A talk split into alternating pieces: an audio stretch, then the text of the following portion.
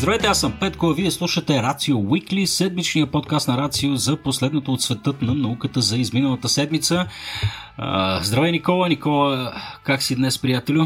Здрасти, Петко. Чудесно съм. Хубаво е времето навън, слънчево, приятно. М, първи ден след въвеждането на зелените сертификати. Днес от днес те влизат в сила. Ходи ли на мол? Опасявам се, че не ми остана време за това, но а, така да се каже, вчера беше един преломен момент. Mm. А, доста размирен, ако смея да твърдя. Аз такова нещо, не че съм бил жив, но вероятно не съм го виждал от времето на априлското въстание. Подобни брожения. О, разброжихме се изведнъж. Да. Оф, а, не знам, аз предполагам да не засягаме тая тема, да не се да обидим някой. А, аз само ще споделя, че аз имам крайно вече радикална позиция. Успях да се радикализирам с времето, Никола.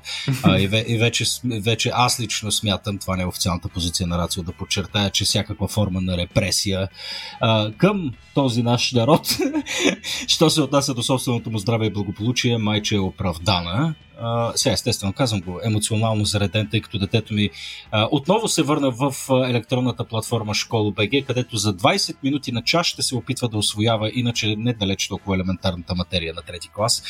Uh, но това е положението. Какво да правим сега? Следващите две седмици всички тук ще точиме бродбенд в къщи и ще се преструваме, че се образуваме по някакъв начин, но пък тук виж, нали, нещата са се получили добре а, в крайна сметка. Ние, ние тук имаме свойството малко да сме с една година назад и в доброто и в лошото с България, така че аз съм оптимист, че нещата в крайна сметка ще се случат както трябва. А, добре, спирам вече с а, своя собствен рант. Никола, преди да преминем към първата новина за седмицата, която а, ти съвсем тематично си решил да е на тема COVID, а, все пак а, да отправим едни благодарности към хората, които ни подкрепят, към вас, скъпи слушатели, които ни слушате, и към онези от вас особено, които са решили да отделят по някое левче, за да подкрепят този подкаст на... Боже, изкочи ми сайта от главата, Никола. Гледай какво става. На патреон точка ком. Наклона на черта Рацио БГ. Наклона на черта Рацио БГ.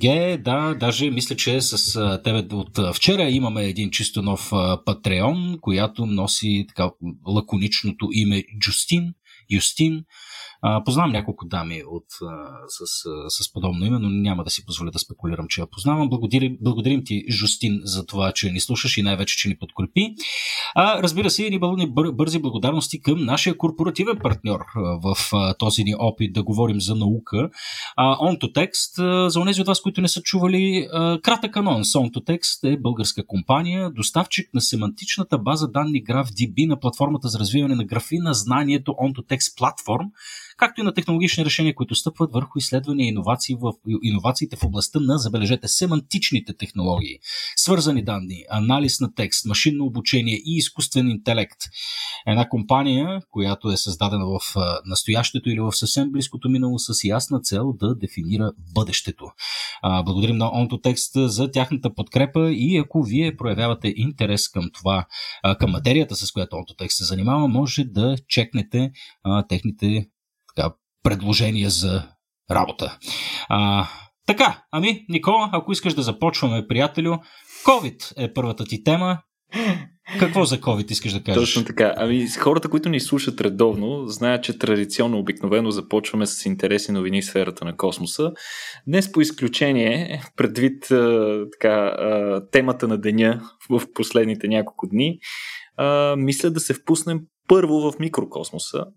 Там дълбоко, където една микроскопична градинка а, ни натоварва ежедневието вече почти втора година, а както се оказва, като всеки враг, обикновено и нашият основен враг в момента си е намерил свой съюзник. Какво откриха учените сега? А, Юки Ригме, не ми казвай, че това нещо работи в симбиоза с някакъв друг гад. Точно така. Става дума, че учени наскоро установиха, че друг вирус се реактивира при хора с прояви на така наречения long COVID или дълъг COVID синдром. А, хората за COVID, очеви... хората с COVID очевидно имат още една причина да се притесняват. Uh, много от тях, както знаете, доста време вече се говори по темата, uh, все повече нови и нови, все по-тревожни данни по темата излизат всеки ден.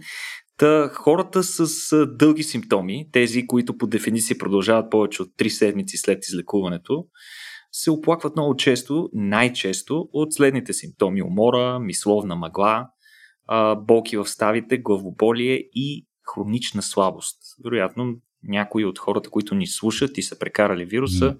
са прекарали някакъв период, в който този род симптоми а, са ги измъчвали някои. Да, вероятно. И... Пак, макар че Никола, мисловната мъгла, мисля, че съпровожда по-голямата част от населението, така или иначе, със среднескови.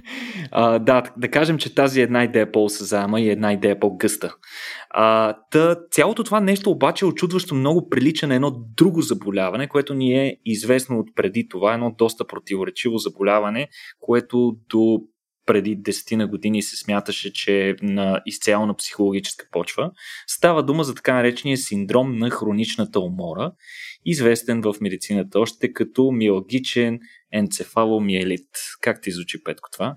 Последното. Като неясно, Никола. Елаборирай. Абе, при всички случаи звучи гадно, нали? Трябва да сме честни. А, всъщност, ново изследване при сто осемдесет и пет пациенти с ковид деветнайсет, проведено в, щаст, в САЩ, е установило, че повечето от хората с продължителен COVID синдром, които са били около една трета от тези сто осемдесет и пет човека, са били положителни за реактивацията на така наречения Епщайн-Бар вирус. Той преди е свързван с синдрома на хроничната умора. В интерес на истината е един от основните а, рискови фактори за развитие на това заболяване, което поначало все още не е много добре изучено. Епщайн-Бар е един ужасяващ вирус, мисъл един от най-неприятните вируси, който се свързва, между другото, с ужасно много различни а, тежки заболявания, включително а, ракови заболявания и серия автоимунни синдроми. В интерес на истината, аз в част от работата си, в собствената си дисертация, даже имам един, една част от а, дисертацията ми, в която пишех за връзката между Uh, инфектирането с Епщайн-Бар и проявите на системен лупус, кажем. Uh, сега, повечето хора на планетата обаче са се срещали с този ужасяващ вирус. И при някой от тях обаче той се загнездва много дълбоко в определени депа, дълбоко. Чакам, ако изв... извиня, само, само те прекъсна, какво значи по-голямата част на човечето се е срещала с този вирус? Може би над осемдесет процента от хората някога са били инфектирани от този вирус. Той най-често протича абсолютно безсимптомно, а, но това, че протича безсимптомно, както ще разбереш по-нататък, не означава нищо, тъй като той има способността да се загнездва дълбоко в организма ни, в някакви определени клетки, най-често а, клетки на нервната система или на имунната система, и там да си седи неактивен в продължение на години, понякога за цял живот. Оттам тая гадина има възможност да се реактивира при прояви на физиологичен или психологически стрес. Реактивацията на този вирус е свързана с прояви на много сходни симптоми на тези, които се наблюдават при лонг ковида.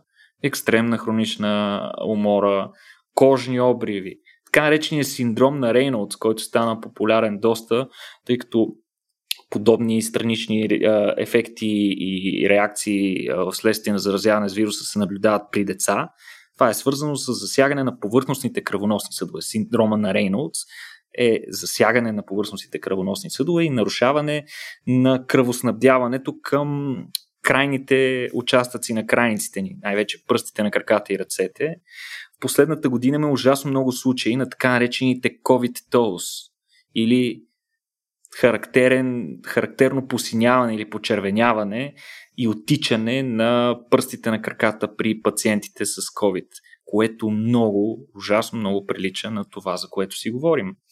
Та, а, учени са провели и други експерименти. Те са, са се сравнили тези резултати а, м- при хората с дълъг COVID спрямо такива, които никога не са карали вируса, и са установили, че седемдесет и три процента от COVID пациентите са имали реактивация на вирус.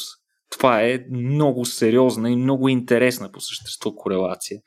Тествали са и хора малко след заразяване, при които дълги симптоми тепърва ще се почнат да се развият, още не са започнали, и там честотата на реактивацията е много сходна, което показва, че реактивацията се случва на много ранен етап в началото на самото заболяване. А, едно малко изследване в а, спешно отделение в Европа показва, че от сто и четири пациента осемдесет и седем с COVID са били позитивни за ДНК-то на Епщайн-Бар вируса. За разлика от коронавируса, неговия генетичен материал се кодира в ДНК молекула, не в РНК молекула. Така че появата на тази молекула означава красноречив признак за реактивация на вируса.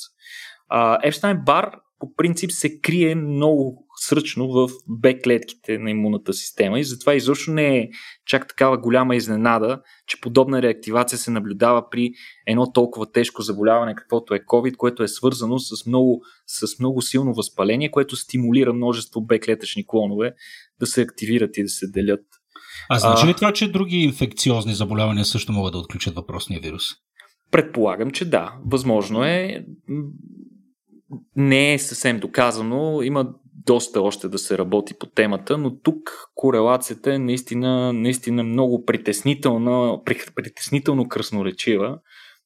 Например, едно изследване в Китай върху а, едно противовирусно, а, един противовирусен медикамент, който се казва Ганцикловир, а, показва, че той намалява риска от тежко прекарване на COVID. В смисъл, очевидно, въпросният медикамент има позитивен ефект при прекарване на COVID. Много сходен на него медикамент в химическо отношение, почти същия, който носи друго име, вълганцикловир, също води до облегчаване на симптомите на хронична умора а, при пациенти, които вече са били позитивни на Епщайн-Бар вирус, което показва, че има ясна корелация между тези симптоми и симптомите на лонг COVID. А, не всички с реактивация, нали, трябва да, да го кажем веднага, не всички с реактивация на въпросния Епщайн-Бар вирус са имали тежки и дълги симптоми на COVID и не всички с дълги симптоми са имали реактивация. Но за голяма част от а, изследваните хора връзката изглежда наистина много притеснително очевидна. Може... А, да, слушай. А, а какво, как, как влияе чипирането в случая? Ако си удариме ваксина, това ще активира ли пак? Ами, до голяма степен това, което знаем за ваксините, е, че правят така, че ние прекарваме COVID. Ако някога се срещнем с него и ако все пак успеем да се разболеем, при доста хора даже и не успяват да се разболеят, но ако все пак успеем да се разболеем, го караме много по-леко. Това, че караме по-леко вируса, имаме по-малко симптоми и не умираме, означава, че имаме много по-малко възпаление. Колкото е по-малко възпалението, толкова по-малък е шансът за реактивация не само на Епщайн-Бар, ами и на други вируси, които mm-hmm. имат способност да се загнездат в различни депа на а, организма ни, да чакат момент, в който имунната ни система отслабва. Mm-hmm. А, така че... А, Тези резултати наистина могат да бъдат основа за провеждане на много по-сериозни тестове, за да се разбере каква е връзката между двата вируса и доколко те си помагат, пречат и изобщо как си взаимодействат, тъй като изобщо тази сфера на взаимодействие между вирусните инфекции е като цяло традиционно много непозната, но пък резултатите могат да се използват, например, за да се предвиди риска при някои хора да развият лонг COVID, така че някакви лечения, които сме предвидели, могат при тях да започнат малко по-рано. А, иначе, както казах, все още имаме да разбираме още, да, да разберем каква част от симптомите на лонг COVID се дължат изцяло на SARS-ков две вируса и каква част на реактивация на други гадори. А, но а, аз само за да, се, за да се включа за последно в а, дебата, кой, с който започнахме сегашния си разговор и дебата, който преобладава в момента в цялото ни общество, ми се иска да цитирам нещо, което, на което попаднахме в нашия Discord сервер. Един от а, хората там го беше споделил, ми направи много силно впечатление. А, изразът е доста циничен, но все пак ще го цитирам непроменен. Той твърди: освободете се от робството на съвременната здравна система и боледувайте като свободни и средновековни селени. а, сега, наистина това може да звучи много цинично. Аз бих добавил, че и средновековните граждани не са били в много по-добра позиция, даже вероятно и в по-лоша, но наистина нека да започнем да си даваме сметка а, за последствията от едни наши решения за това какво се случва на нас и хората около нас. Mm. Това е моят апел. Алелуя, добре, спираме вече с апелите и темата на COVID, тъй като тя така или иначе вече е заляла вся и всё. А, предлагам да, от, както ти каза, от микрокосмоса се насочим към макрокосмоса а, и към така странния и много активен пиар, който върви напоследък.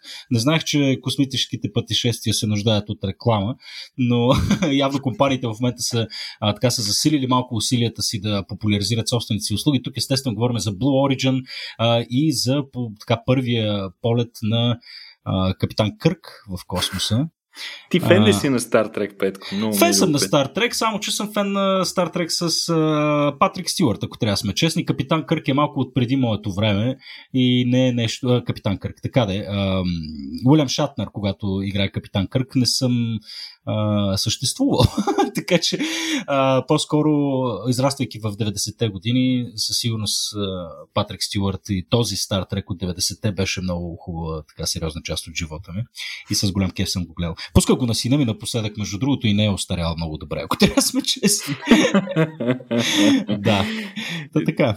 Но, Що, ти кефиш ли се? Ти кефиш ли се на Star Trek? Не, в интерес на истината, това е един от малкото фантастични сериали, с които се развиват в космоса, на които никак не съм фен. Мисля, така и не можа да ме докосне под някаква форма, но при всички случаи Star Trek на огромна част, на огромна територия от планетата е религия за всички фенове на научната mm-hmm. фантастика, а самия, самия Уилям Шатнер е като своеобразно божество в ролята си на Капитан Джеймс Кърк.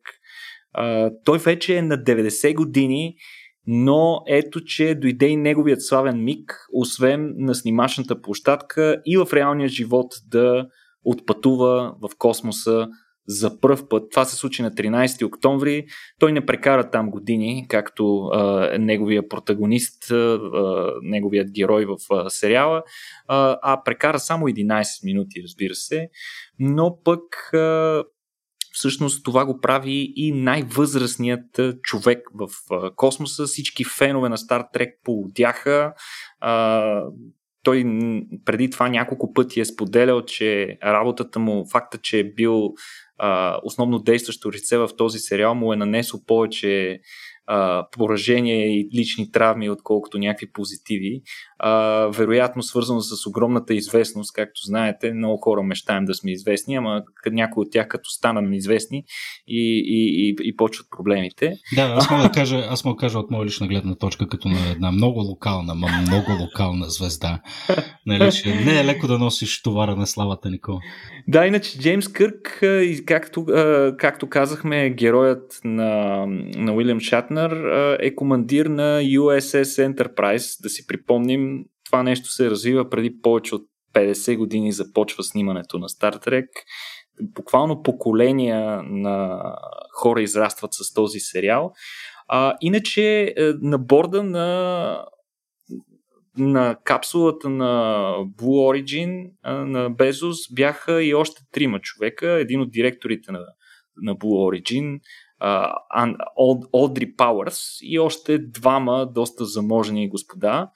А, така че това са поредните четирима туристи, които отиват и успешно се завръщат.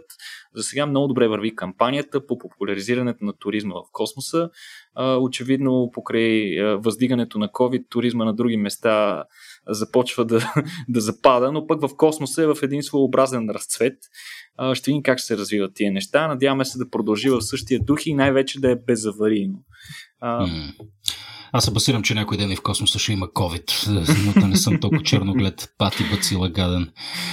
А, добре, хубаво. А, нататъка, какво се случи с а, руската продукция? Да, да, да завършим това вече активно проследяване от няколко седмици на, а, на този кинематографски епичен то, то, опит. М? То Петко стана цяла епопея, това цялото нещо. Що бе, някакви драми имаше? Имаше, разбира се, както по, винаги. По-руски. По-руски. Някой ръмък ли се скъса? Ами да започнем от там, че двамата герои, Юлия Пересилт, тази руса красавица, актриса, и а, снимачният екип, съставен от режисьор, оператор и всичко в едно, Клим Шипенко, а, се завърнаха, а, завършиха първоначално снимките в космоса и се завърнаха успешно на Земята. Те дори успяха преди да се върнат да запишат прощално клипче а, заедно с Олег, Олег Новицки. Тук е мястото, между другото, да се поправя. Олег Новицки е руски а, космонавт, а, тъй като на, в едно от предишните издания споменах, че а, снимачният екип ще се завърнат сами на Союз. Всъщност се оказа, че няма да се завърнат сами, все пак няма ги остават сами в капсулата и ще бъдат придружавани от истински астронавт, който ще се върне заедно с тях, и това е наистина Олег Новицки, който в интерес на истината е изиграл ролята на болния човек във филма. Болният човек, който русата красавица Юлия е трябвало да а, излекува. Иначе... а, това, а, това, а това главната роля ли е, или са му дали третостепенна роля? На... Еми главната роля, доколкото знам, е на Юлия, но очевидно, че и втората по главност роля е на Олег. Така че е, очевидно, че понякога космонавтите се налага да са и мултифункционални, да изпълняват ролята на актьори. Mm. А, иначе успешно се приземиха в степите на Казахстан на седемнайсети октомври. При приземяването ги чакаше друг снимачен екип веднага, който да заснеме всичко около прибирането, което също ще влезе в последствие във филма Предизвикателството. Но, както и заглавието на филма, всичко това не мина през съответните си проблеми по време на техния престой. Първо при скачането При скачането на Союз, капсулата, която ги занесе на Международната космическа станция, имаше драма. Отказа системата за автоматично скачане курс. Просто не, не проработи. Това е система, която позволява корабът автономно да се скачи с Международната космическа станция, което е най-сигурният начин за скачане. Малко по-сериозно от ремък е било. Но, разбира се, винаги е прекрасно да имаш под ръка един от най-опитните опитните космонавти в света. Антон Шкап, Шкаплеров дори не са се замислили в интерес на истината за не, какво точно да правят. Директно са му дали а, ръчния контрол. От първия път Антон чудесно е скачил направо, е по-късно скачане с Международната космическа станция. Ако има дали, нещо... Дали, дали, дали паркира добре паралелно този човек? Не знам, Петко, според мен е даже паркира и наръчна, като му се налага на този космонавт, но просто да, да. А, иначе а, в петък тук вече става още по-сериозно. В петък път Международната космическа станция отново е била изместена от стандартното си а, разположение с петдесет и седем градуса след проблем в същия руски Союз. А, всъщност операторите на Международната космическа станция са извършили тестово активиране на двигателите, което по принцип е планирано и се прави преди връщането на всеки от екипажите, които ще ползват Съюз. Но впоследствие двигателите на Съюз някакси забравят да спрат, Петко. И разбира се, станцията почва да се върти и а, така леко е загубила контрол над височината си за продължение на около трийсет минути. Астронавтите, разбира се, са били будни, наясно с това, което се случва, за разлика от последния път, когато повечето спяха. И, но не са били в опасност, както обявиха и от NASA, и от Роскосмос. Не се знае каква е точно е причината. Как е спрял двигателя, също не се знае, но вероятно е спрял, защото е достигнал ниско ниво на горивото си и не е можел да продължи повече с подобно нещо, защото иначе нямало да мога да бъде използван за прибиране на, на астронавтите а, и на снимачния екип. Иначе, друго интересно нещо, за да финализираме драмата, третата част от драмата е, че а, космическият ветеран Сергей Крикалев отново е бил назначен след масови протести след уволнението му. Уволнението му а, беше продиктувано лично от а, директора на Руската космическа агенция а, Рогозин, който го уволни, защото се изказал критично спрямо снимането на филма и огромните разходи, които Роскосмос е хвърлил по тази продукция, при условие, че и без това нещата са доста зле в космическата им агенция. Mm. Радвам се, че здравия разум е надделял, или пък нямам представа точно какво, но Сергей Крикалев е един от основните движещи сили на космическата програма на руснаците. Ще да е огромна загуба, наистина, mm. ако, ако бяха отлюспили каквато беше и идеята първоначално. Mm. Космос ще продължи ли да лети до Международната космическа станция? Космос и аз, боже! Съюз? Съюз, да. Да, да, разбира се. Нищо Колко няма. време още? Не, в смисъл, продължава си. Не? Защото по едно време се опасявам, нали, като, като почва да се срещат Крю Драгън и, и, и, и Съюз, ще стане малко като Тесла и Запорожец, не знам. Не, тук, тук съм твърде край. Шегувам се, разбира се. Смисъл, не, не, не. Та космическата индустрия на Русия е да е изключително високо ниво. Сигурно съм, че има добро обяснение. Между другото, знаеш, че за Порожец името на кола на автомобила всъщност идва от един украински психолог, детски психолог. Не, е, не знаех, това е интересно. Ей, е, ти малко произволна тривия. Хубаво, какво друго става с космоса и какви са другите проблемни мисии, които следиш, Никола, защото явно има някакво морбидно удоволствие в това да, нали, да, да, да, да следиш коладжаба си чупи в космоса. Ами не, то това е само въпрос на, на баланс, за да не обвиняват нашите слушатели, че подхождаме критично само към а, руските проблеми в космоса. Ще кажем, че проблеми има навсякъде, където нещо не се случи като хората. И включително това важи и за космическата мисия на NASA Lucy, която беше изстреляна успешно наскоро. Говорихме си за нея и в, мисля, че и в двата ни последни епизода. А, та, тя беше изстреляна успешно в събота, шестнайсети октомври, още в началото на прозореца за изстрелване. А, става дума за дванайсет годишна мисия, която трябва да отиде и да посети и снима по пътя си седем различни астероида в близост до Юпитер и най-вече така наречените троянски астероиди, които се движат така заедно с Юпитер, използвайки неговата орбита, но едните го предшестват, а другите са след него изоставащи, така като един своеобразен кордон а, от астероиди а, край Юпитер. Тези астероиди никога не са били посещавани от а, човешкия апарат, така че ще бъде много интересно какви неща, какъв тип данни ще успеят да събере пробата Луси. А, тъ, но нещо интересно за пробата Луси е това, че за разлика от някои други а, за, няко, за разлика от някои други а, мисии, които са в дълбокия космос, а, при които се използват а, ядрени батерии, за да, за да захранват апарата, тъй като той примерно се отдалечава много от а, Слънцето. При Луси а, цялото захранване идва от два Из, изцяло соларно, идва от два соларни слънчеви панела, които захранват всички системи на апарата. Общ, за целта, разбира се, тези панели трябва да бъдат с голяма площ. Общата им площ е петдесет и един квадратни метра.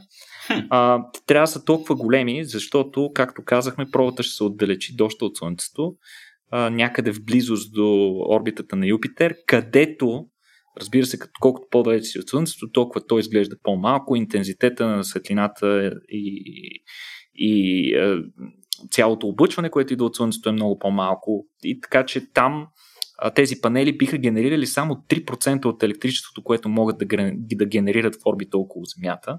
Затова трябва и да са големи.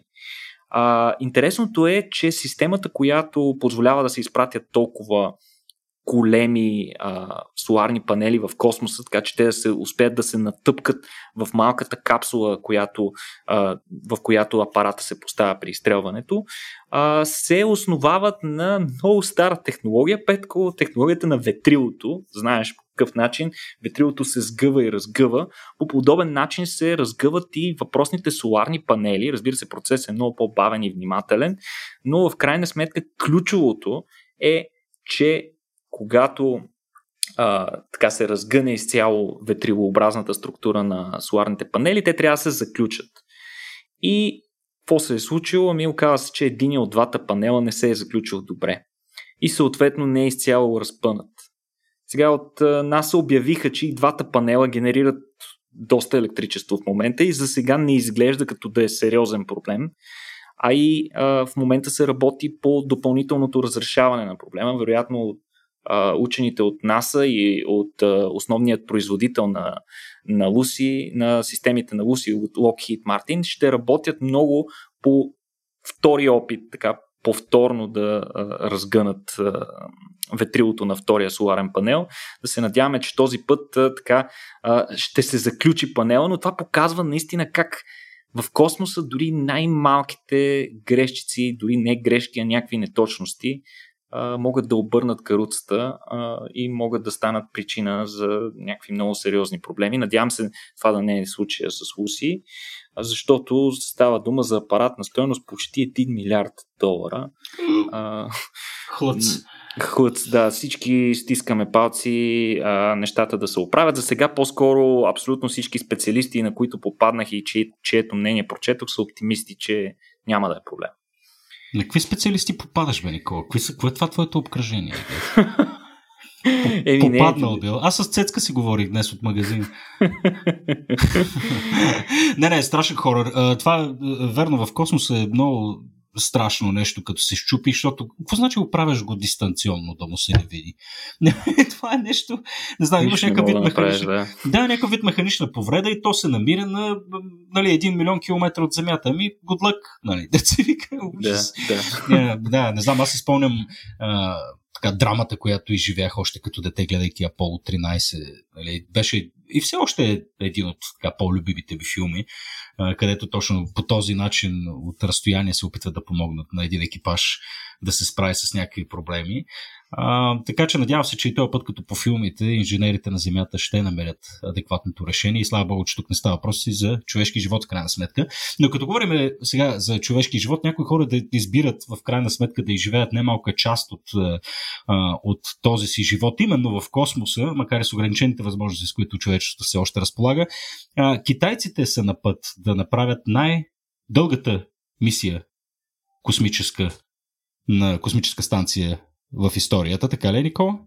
Точно така. Ето, mm-hmm. сега ще си говорим и за третия голям играч и в случая за неговите големи успехи. И това е, че а, новата, новата смяна от а, трима астронавти, а, трима китайски астронавти пристигнаха вече на борда на а, новата им космическа база, космическа станция. Те извършиха това на борда на космическия апарат Шенжу тринайсет в събота, шестнайсети октомври. Виждате колко нагъсто вече всички събития, за които си говорим вчера, за които си говорихме до тук, се случват в рамките между там петнайсети и седемнайсети октомври. Виждате, то горе вече си е трафик. Горе си е трафик от сега. Вече си е трафик, да. А, те се скачиха с Тянха модула на автоматичен режим. Не се наложи да показват а, майсторство при шофирането на космически модул. А, екипът се състои от двама ветерани, мъж и жена, и един изцяло нов астронавт, на който това е първата му мисия. Те трябва да прекарат горе рекордните шест месеца. До сега никой китайски а, екип а, от астронавти не е прекарвал на куп толкова много.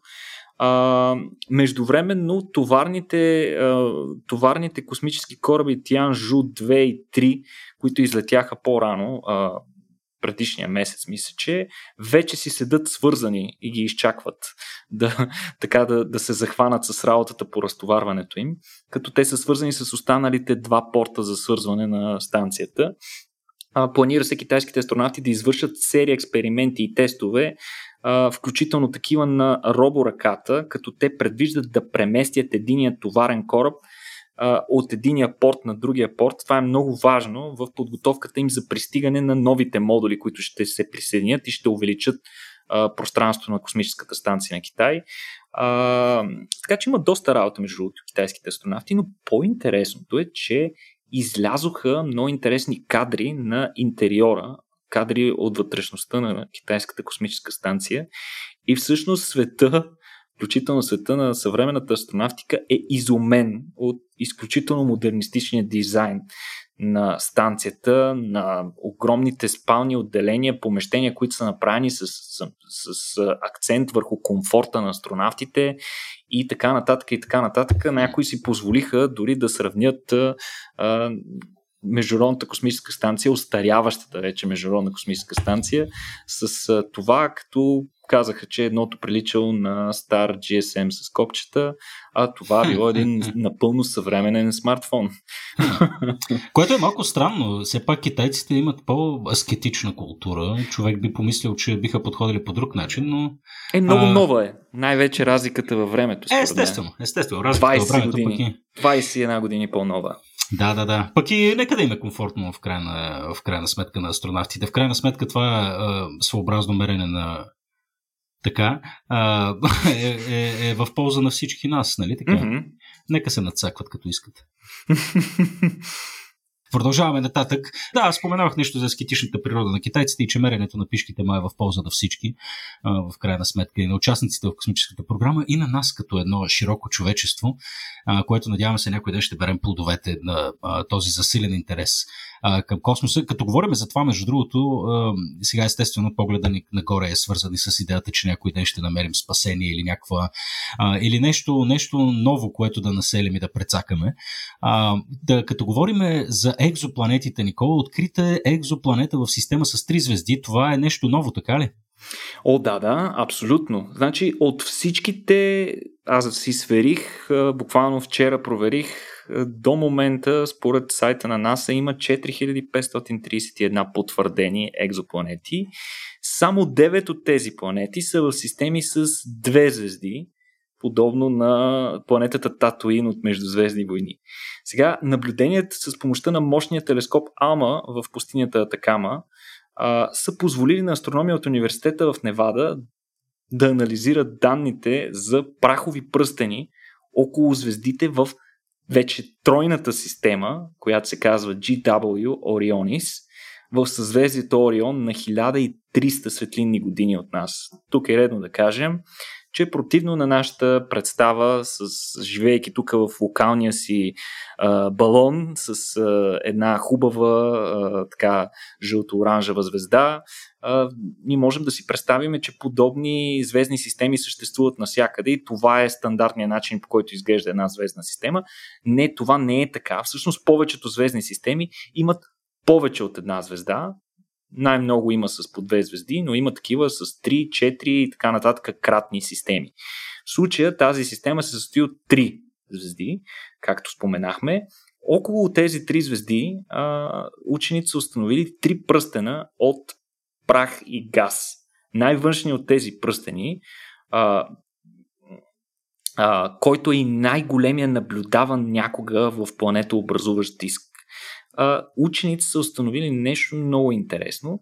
Установили са една значителна пролука в тройния диск от газ и прах и според тях това се дължи на една или повече масивни планети с размер на Юпитер или по-големи. Uh, сега те това не, не могат да го знаят напълно изцяло. Това, което те са направили е, че са събрали всички налични данни, заредили са ги в един модел за развитието на системата, според това, което знаем до момента. И това, което модел е извадил като резултат е, че най-вероятното обяснение на тази дупка в пръстена, в наблюдавана в пръстена, е наличие на поне една такава голяма планета. Самата планета още не е наблюдавана физически и съответно не е потвърдена, но а, тези данни вече привлякоха интереса на много учени и съответно вероятно и много от а, работното време на различни телескопи, така че вероятно ако има планета е въпрос на време тя да бъде установена. А, по-интересното е, че учените до момента смятаха, че в тези кратни системи от звезди е много трудно да има планети, които са в стабилна орбита. Според тях, дори да има планети, те рано или късно ще, ще бъдат изхвърлени от гравитационния конфликт, който съществува между трите основни играча, трите звезди. Но ето, че тук може би има свидетелство за подобен род планета. Ако такава бъде доказана наистина и бъде доказано, че тя присъства доста време вече в въпросната система, това може би означава, че в крайна сметка в Вселената може да има още повече планети, отколкото предполагаме в момента. Доста, доста, доста яка новина. Екзопланетите. Аз съм, аз съм голям фен на, на, тая, на тая тема. Имахме събитие съвсем наскоро а, и по тая тема. А, Никола, ако искаш а, така да, на приключване, а, ние за този бобър говорихме ли си вече човече? Не, не сме. Това е, Аре, може би... Да, това е малко, малко може би поостаряла новина, тъй като мина, мина повече от седмица вече, откакто, откакто стана известно това, за което ще говорим сега. Но освен да споменеш, Никола, за, за въпросния бобър в България, искам да ми кажеш и защо аджаба трябва да ми пука, че има бобри. Добре, бързам. Бързам, Айде. За да ти кажа. Наистина това е най-голямото откритие в зоологията на България последните година, може би, или години. За първ път от над сто и петдесет години насам беше установено беше установена бобър, и то най-вероятно стабилна популация на бобри в България. А, откритието е документирано за пръв път през март месец тази година, абсолютно а, абсолютно свежо, ново откритие. А, учените дори са успели да идентифицират точно какъв бобър. Нали, тук няма голяма изненада, става дума за типичните за Европа евразийски бобри. А, те, откритието е направено в североизточната част на Дунавската равнина, но около двайсет и пет километра по права линия от река Дунав, край речното корито на река Русенски Лом, в рамките на така наречения резерват Ломовете, което е специална зона от мрежата Натура две хиляди. Mm-hmm. Виждате, че има, има полза от тези защитени зони. Там имах, а, къща, там имах къща, между другото. Трябва стига да бе! Да, да, да, им, имах къща на Русенски в, точно в резервата, и къщата се намираше в рамките на а, въпросната зона, определена за Натура две хиляди. За щастие, къщата беше построена преди тя да влезе в Натура две хиляди. А това естествено не пречеше около нас а, да има а, незаконна кръвеферма и един грозен хотел, който беше построен близо до едно от езерата. Но никога не съм виждал бобри. Явно не съм се разхождал достатъчно надълбоко в гората. Колко надълбоко трябва да отидеш да видиш бобри, бе, Никола? Ами това трябва да попитаме изследователския екип, който се състои от доктор Николай Коджабашев от Лесотехническия университет и експерти на горското стопанство в Бяла, Института по биоразнообразие и екосистемни изследвания на БАН, с които между другото си партнираме много добре по серия а, наши инициативи. Тъда въпросните учени са използвали, очевидно, че не се прескачат бобрите там, нали? В смисъл не са чак толкова много. За да ги открият, учените са използвали фотокапани, и видеокадри и следи от стъпки и изпражнения на животните. Първите данни те са получили през септември две хиляди и двайсета година, и за това откритие представлява най-южната точка, където е засичан вида на Балканите. Бобри иначе има по делтата на Дунав и са били установявани от две хиляди и десета година насам, както и в близки до България румънски реки и изкуствени канали, т.е. очевидно в Румъния има. Тепърва на учените им предстои да вземат Д Н К проби, за да установят дали въпросните индивиди са преселници от друга държава, беженци, разбирай, Петко, и, или със скрита местна популация, която просто е била толкова малочислена, че досега никога не е била, не са били установявани следи от нея. А, иначе бобрите, за да отговоря на първоначалният ти въпрос, са доста интересни същества. Те са от групата на животните, които биват наричани в зоологията екосистемни инженери. Какво означава това? Това означава, че с дейността си бобрите спомагат за създаване, за промяна на средата, така че тя да е по-благоприятна за развитие на други биологични видове. Mm. Иначе казано, без бобрите, средата за някои други животни е по-лоша. А пък mm. когато има бобри, тя се подобрява и съответно други видове започват да процъфтяват, използвайки това, което те правят. Какво правят бобрите най-добре? Строят бентове. Бентове на различни места по реките, а тези бентове, това, което правят, е, че намаляват скоростта на водата в определени райони, което пък прави водата по-подходяща за някои морски организми, а в последствие привлича и много водоплаващи птици, които да се хранят с тях. Така че тук се завърта, нали, цялото нещо е като един цикъл, и при който бобрите помагат, и съответно изчезването на бобрите вероятно е довело до изчезване на други видове. Иначе, А, кога са изчезнали бобрите, тъй като споменахме, че от сто и петдесет години най-малко не са откривани в България, ами те са избити още по времето, в което сме били под османско владичество. А, те са избити, разбира се, заради ценната си кожа, като българските бобри, българската популация бобри са били много известни с изключително необичайната си тъмна черна козина. Другите не са били толкова черни, колкото нашите. А, и затова е, така, те... така сме на Балканите, малко по-черни. Да, а, затова те са били много да ценени. Освен това, освен заради козината си, а, бобрите са били ловени заради кастролеума си. Какво е кастролеум? Какво Кастрол... е кастролеум?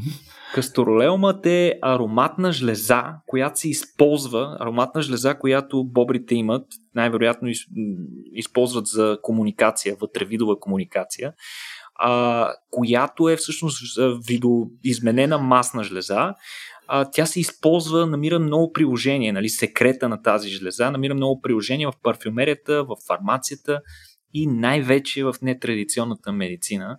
Тук малко започваме да приличаме на китайските а, а, излияния и убийства на диви животни в името на традиционната китайска медицина, но всъщност наистина те са били избити вероятно до последното животно. Но това, което са установили българските учени сега, дава шанс за реинтродукция на вида, а може би и за възвръщане на вида, в който а, тези екосистеми са изглеждали преди това.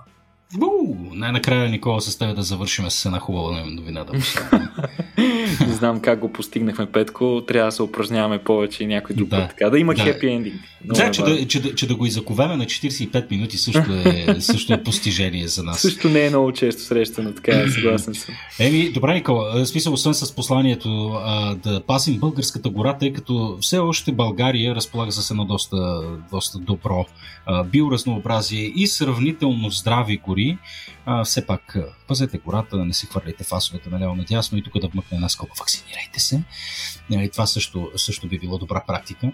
А, Никола, благодарности за хубавите новини днес. А, благодарности и на вас, които ни слушате всеки дневно, ежедневно, по-скоро ежеседмично, май, както изглежда. А, и на онези от вас, които ще ни слушат втори път, а, когато излезе нашия специален месечен подкаст. А, той обаче е само за ексклузивно ползване от нашите патреони. А, благодарности на онези от вас, които ни помагат, дарявайки по някое левче в платформата patreon.com наклона на черта Рацио БГ. И не на последно място, огромни благодарности към Ontotext, компания българска, която се занимава с технологични решения, които стъпват върху изследвания и иновации в областта на семантичните технологии, свързани данни, анализ на текст, машинно обучение и изкуствен интелект. А ако вие сте гениален или пък просто добър програмист или техничар, може да проверите с какво се занимава Онтотекст на техния вебсайт. Това беше всичко от нас за тази седмица. Благодаря ти, Никола, благодаря на вас, че ни слушахте и до следващия път. Чао, чао!